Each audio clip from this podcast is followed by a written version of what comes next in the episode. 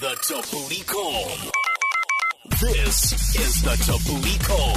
Hello. So I told you it's a very special one today. After winning 30 titles in her career, she has just recently made it to the Wimbledon semi-finals, and it was her first time ever playing on grass, and she made it on the finals. And now on the line, talking to us is KG Montjane. Thank you so much for joining us.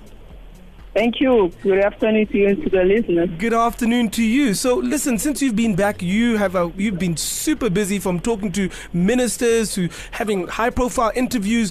What has changed in your life since making it to the semi-finals of Wimbledon? uh, nothing much really changed as yet.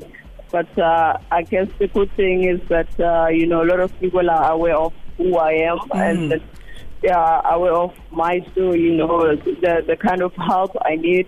So for now, I can only wait and see what who comes on board and yeah.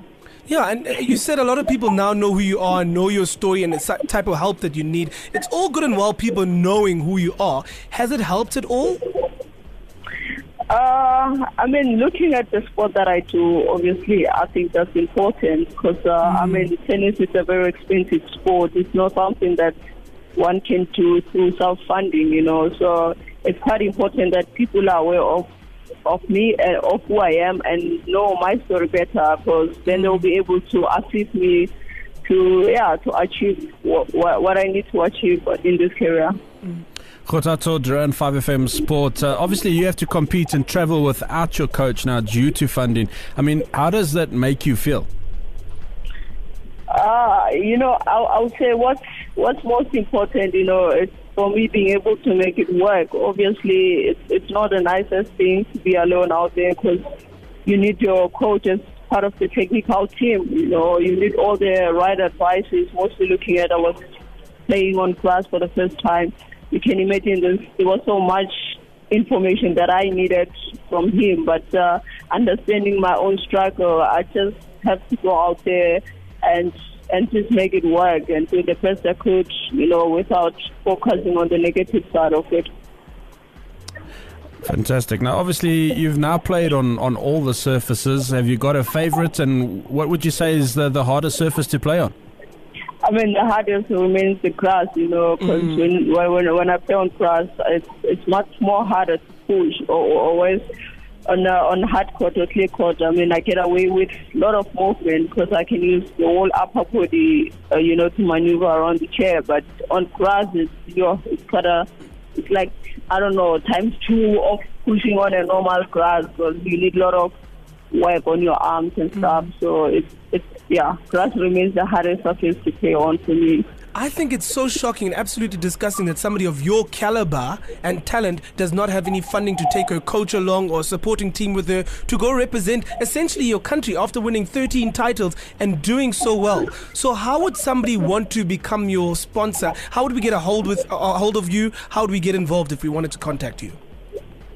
Uh, you know, a lot of people have been, you know, on my Instagram uh, uh, GM, and which is uh, Kgothatso underscore mo, and on uh, on Twitter Montjane underscore k. A lot of people, I mean, they can DM me there, then I can give me, I can give them the relevant, you know, contact if mm. they can actually do that. Mm. But I can also leave my cell number here with. Uh, uh, no, I think it's fine. I think people can go on and DM you. You don't want to give everyone your cell phone number. You're a celebrity oh. now. Random people will call you, eh? That's what happens. they will start stalking you. KG, listen, thank you so much for talking to us, and hopefully that funding starts coming through.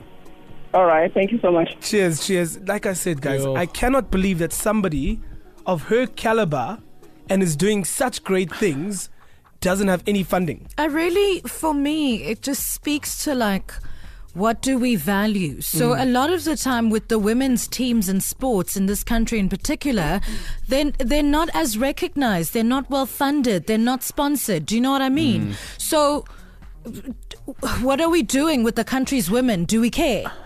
Yeah, I mean, I really hope that somebody from the sports department was listening to that. And like fun figure yeah, just, just lastly, fr- lastly from from our side, I mean, mm. if you if you look at all the sports in, in general, mm. you take a, a, look at your golfers, who do they confide in? Their caddies. Mm. You look at Novak Djokovic, Roger Federer. They look at their, their team box Mm. all the time. This is the difference between making semis, finals, and, and winning Grand Slam Absolutely. tournaments.